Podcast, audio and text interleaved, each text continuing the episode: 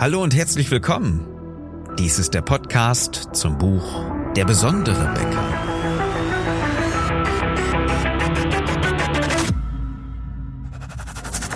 Mein Name ist Philipp Schnieders und als Unternehmer, Autor, Coach und Berater möchte ich dir in den nächsten Minuten sehr gerne helfen.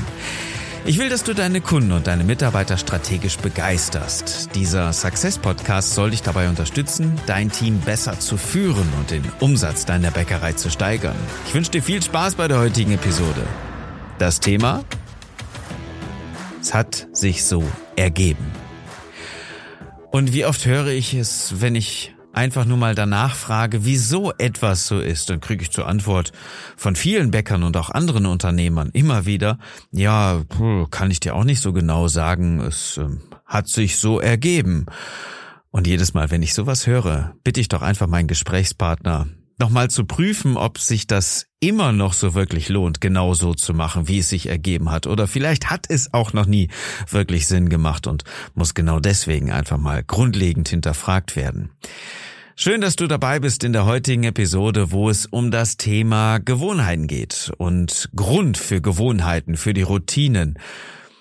Es wird sicherlich keine lange Episode heute, aber sie lohnt sich auf jeden Fall für dich, um herauszufinden, wo hat sich einfach bei dir im Betrieb irgendwas so ergeben und du machst es so oder dein Team macht es so, weil es sich so ergeben hat und nie wirklich hinterfragt wurde.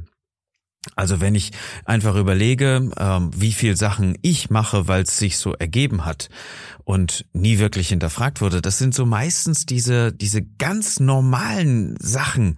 Ob das jetzt Zähneputzen mit der rechten Hand ist, ob das morgens erst die rechte Socke anziehen ist oder erst die linke Socke oder mit welchem Bein du aufstehst, ja, das ist dieses sprichwörtliche, der ist mit dem falschen Bein aufgestanden, äh, weil das schon alleine dazu führen könnte, dass du deine, Routine verlierst oder welches Kleidungsstück du morgens als erstes anziehst. Überleg mal eben ganz kurz. Wieso machst du das und hat sich das einfach so ergeben oder ist das äh, sinnvoll oder äh, mit welcher äh, Ausrüstung gehst du in die Dusche oder wann duschst du überhaupt, wann machst du Sport? Und wenn du einfach vielleicht sogar deinen Tag gar nicht so richtig strukturiert hast, dann überlässt du es ja auch eher dem Zufall oder genau diese Ausrede, es hat sich so ergeben. Und diese aktive Planung des Tages, die du machen könntest, um alle Lebensbereiche richtig gut abzudecken mit äh, Körper, Geist, Beziehung, Beitrag, also auch am Tag bewusst eine Auszeit zu kreieren für Sport, für Meditation, für die Familie und für deinen Beitrag, den du fürs Unternehmen leistest und nicht einfach nur am Backtisch stehst und dich wild rumkommandieren lässt, ja, dann kannst du sagen, na ja, was hat sich denn heute eigentlich so alles ergeben am Tag? Ja, ich wurde die ganze Zeit wieder rumgeschubst von links nach rechts, war wieder Feuerwehrmann im eigenen Unternehmen, aber so richtig aktive Selbstgestaltung des, äh, des Tages ah, kam eigentlich gar nicht vor.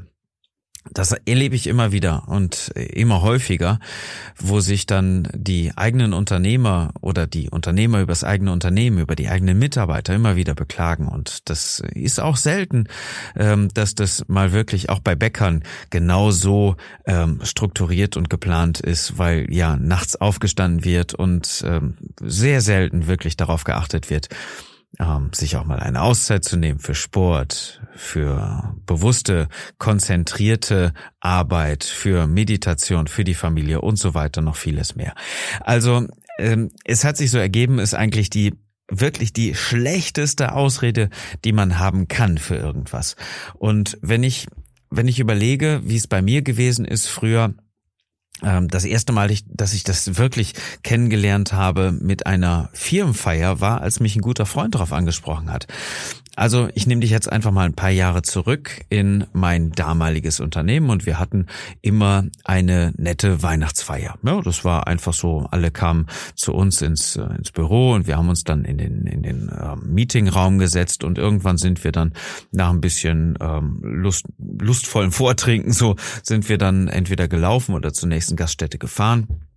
Und haben dann da fürstlich gespeist und alles war gut. Und dann gab es ein paar Weihnachtsgeschenke und ähm, und alles okay.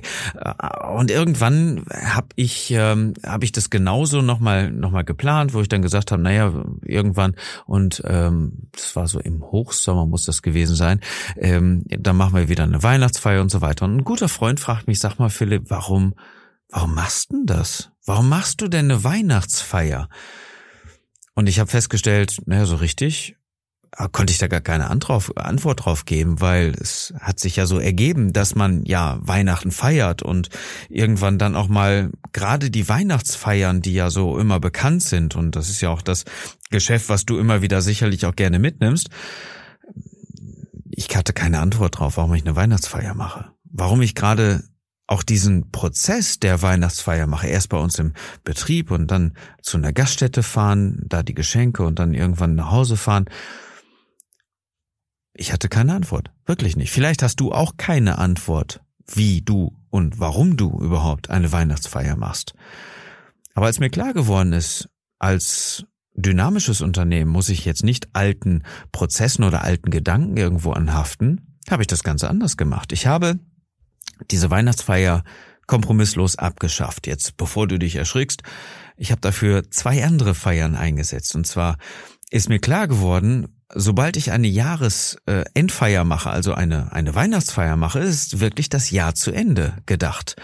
Wobei sehr, sehr häufig die Weihnachtsfeier extra früh gemacht wurde, also irgendwo Anfang bis Mitte Dezember um irgendwo noch überhaupt einen Termin zu kriegen und ähm, bis bis dahin sich alle noch irgendwo von den Vereinen und privaten Gesellschaften und so weiter auch noch Plätze reserviert haben von den Mitarbeitern, äh, die dann gesagt haben, oh, dann kann ich aber nicht mehr, wenn das dann so spät ist und so weiter. Das heißt, wir haben von unserem Termin schon immer darauf geachtet, dass wir in der ersten Dezemberhälfte die Weihnachtsfeier gemacht haben. Aber das Blöde daran ist, halte ich fest, ich habe festgestellt, gleichzeitig nach der Weihnachtsfeier ist der Elan schon fast vorbei, ist das Jahr schon fast vorbei in Köpfen meines Teams gewesen. Also, sobald ich die Weihnachtsfeier gemacht habe, ist am nächsten Montag schon wieder die Leistungskurve massiv abgefallen, weil wir irgendwo so, ach, jetzt noch so die letzten zwei, drei Wochen, ähm, die kriegen wir jetzt auch wohl noch rum und ich habe ja auch bald Urlaub und das war's ja jetzt auch schon und jetzt kann ich mit meiner Arbeit so ein bisschen auch noch das Jahr ausklingen lassen. Es war also ein, ein, ein deutlicher Leistungsabfall nach dieser Weihnachtsfeier festzustellen. Und das habe ich dann auch mitgekriegt, als ich mir wirklich bewusst Gedanken darüber gemacht habe, dass ich eine Weihnachtsfeier mache und dass ich sie vielleicht nicht mehr machen möchte. Stattdessen habe ich nämlich ganz einfach eine Startfeier, nämlich eine Startfeier für das nächste Jahr initiiert und die findet äh, immer am ersten Wochenende eines neuen Jahres statt. Und ähm, nämlich nur deswegen zu sagen, okay, das letzte Jahr war cool und lass uns jetzt ins neue Jahr starten.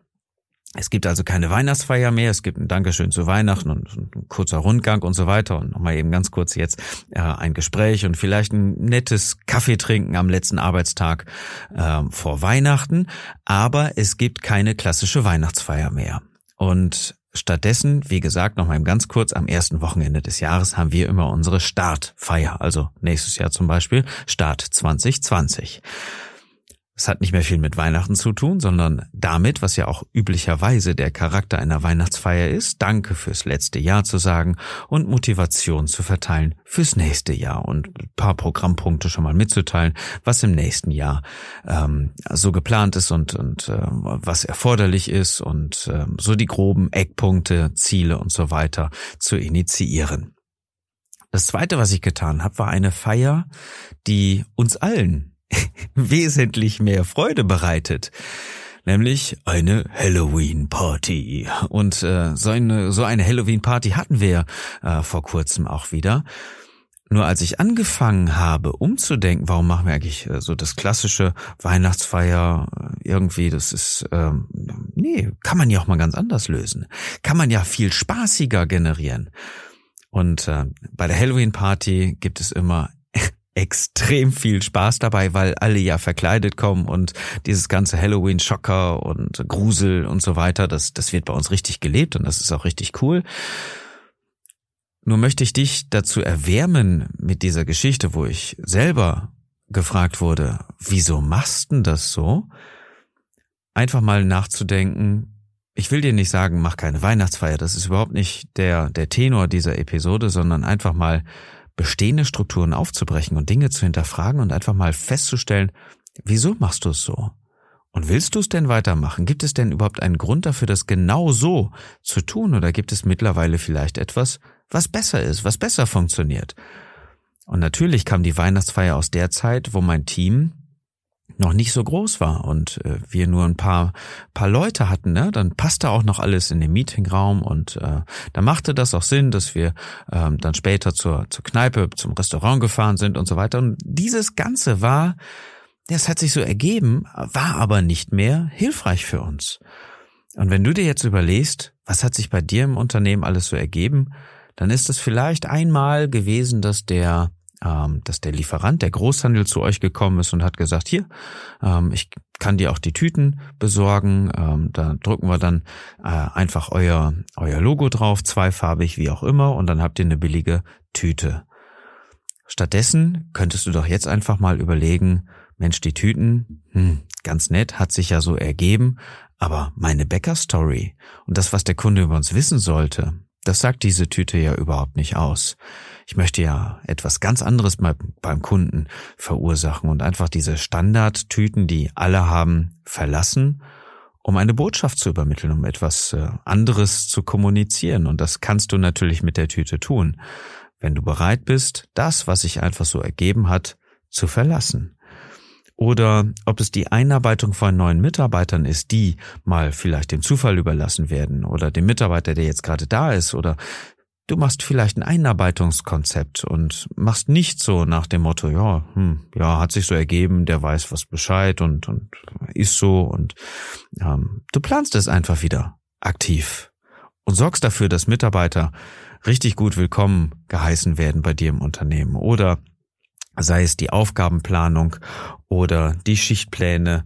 Stattdessen könntest du ja einfach konkrete Mitarbeitergespräche führen und es nicht dem Zufall überlassen sind so Mitarbeitergespräche zu führen, das äh, erlebe ich ja auch immer wieder, ist äh, eher eine komplette Rarität in Unternehmen und erst recht in Bäckereien, weil sich die Leute ja nicht wirklich sehen. Ne? Die arbeiten im Schichtbetrieb, ihr fangt vielleicht nachts an und die Verkäufer 450 Euro Kräfte, Teilzeitkräfte äh, oder wie auch immer, die sehen sich nicht immer so. Aber stattdessen solltest du doch einfach mal die Verbindung mit deinem Team aufnehmen und konkrete Mitarbeitergespräche planen. Du kannst es natürlich auch einfach mal ähm, auf deine Marketingaktivitäten beziehungsweise Werbeaktivitäten sind es ja dann viel mehr noch projizieren. Es hat sich so ergeben, ja, weil alle das so machen. Das ist doch meistens so der Grund. Ich guck da nicht näher hin, das ist so üblich, alle machen das, also gebe ich auch eine Rabattkarte raus.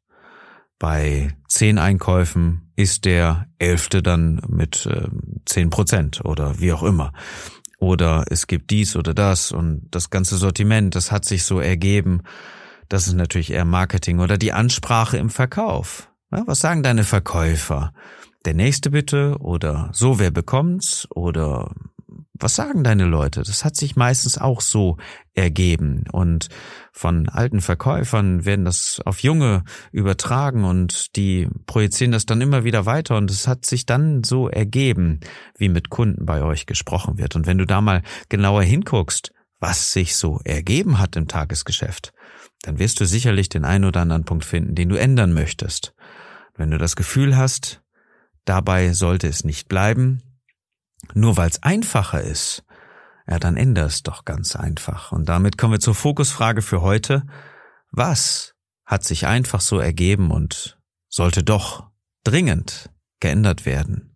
Wenn du das Gefühl hast, in dieser Sache irgendwo nicht weiterzukommen und irgendwo festzustecken, vielleicht nicht richtig weiß, wie du es anfassen sollst, weil du auch nicht richtig der Ansicht bist, dass das geändert werden könnte, dann lass uns doch einfach drüber sprechen.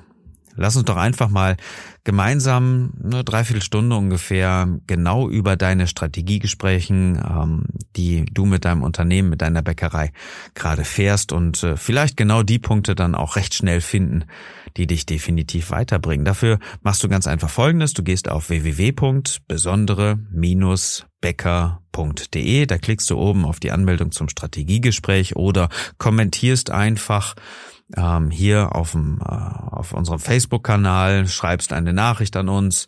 Ähm, wir kümmern uns gerne darum, dass wir den Kontakt dann aufbauen und äh, dich einladen zum Strategiegespräch. Das dauert ungefähr eine halbe bis dreiviertel Stunde und dann finden wir ganz bestimmt auch die Punkte, die dich weiterbringen, die dir sehr, sehr hilfreich sind. Klick einfach auf besondere-becker.de. Übrigens, ganz wichtig, auf der Seite kannst du auch direkt das Buch kaufen, Der besondere Bäcker. Und wenn dir das Ganze nicht reicht, dann melde dich auch an zum Seminar, was wir extra für dich geschaffen haben mit der Akademie für deutsches Bäckerhandwerk in Weinheim. Das ähm, Intensiv, der Intensivworkshop Der besondere Bäcker, den findest du äh, auf den äh, neuen Anmeldeseiten der Akademie und der findet statt Ende März 2020.